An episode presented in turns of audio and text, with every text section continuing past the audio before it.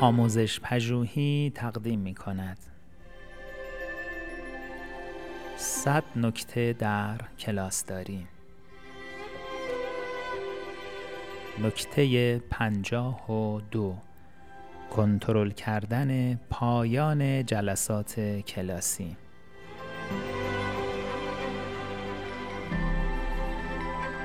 اگرچه روش زیر به مقداری برنامه ریزی نیاز دارد اما عملی کردن آن در پایان هر جلسه بهره زیادی را چه در جلسه بعد و چه در طول نیم سال آید کلاس خواهد کرد.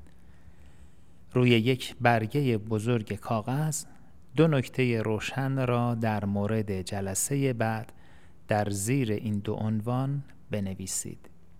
یک کاری که جلسه بعد انجام خواهید داد. دو دلیل انجام این فعالیت در جلسه بعد این است. به یاد داشته باشید که توضیح مربوط به این دو مورد را ساده و روشن ارائه نمایید.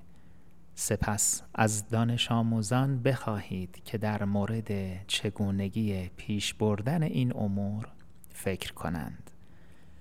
یک فایده بزرگ این کار ثباتی است که در آغاز جلسه بعد ایجاد می شود در آغاز جلسه کلاسی همان برگه را به آنها نشان داده و مطالب آن را تکرار کنید.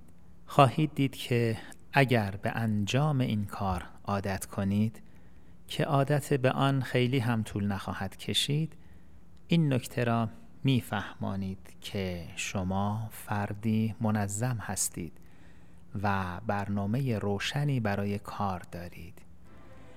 این کار علامتهای روشنی از اینکه شما دقیقا می‌دانید که چه می کنید را به دانش آموزانتان خواهد فرستاد.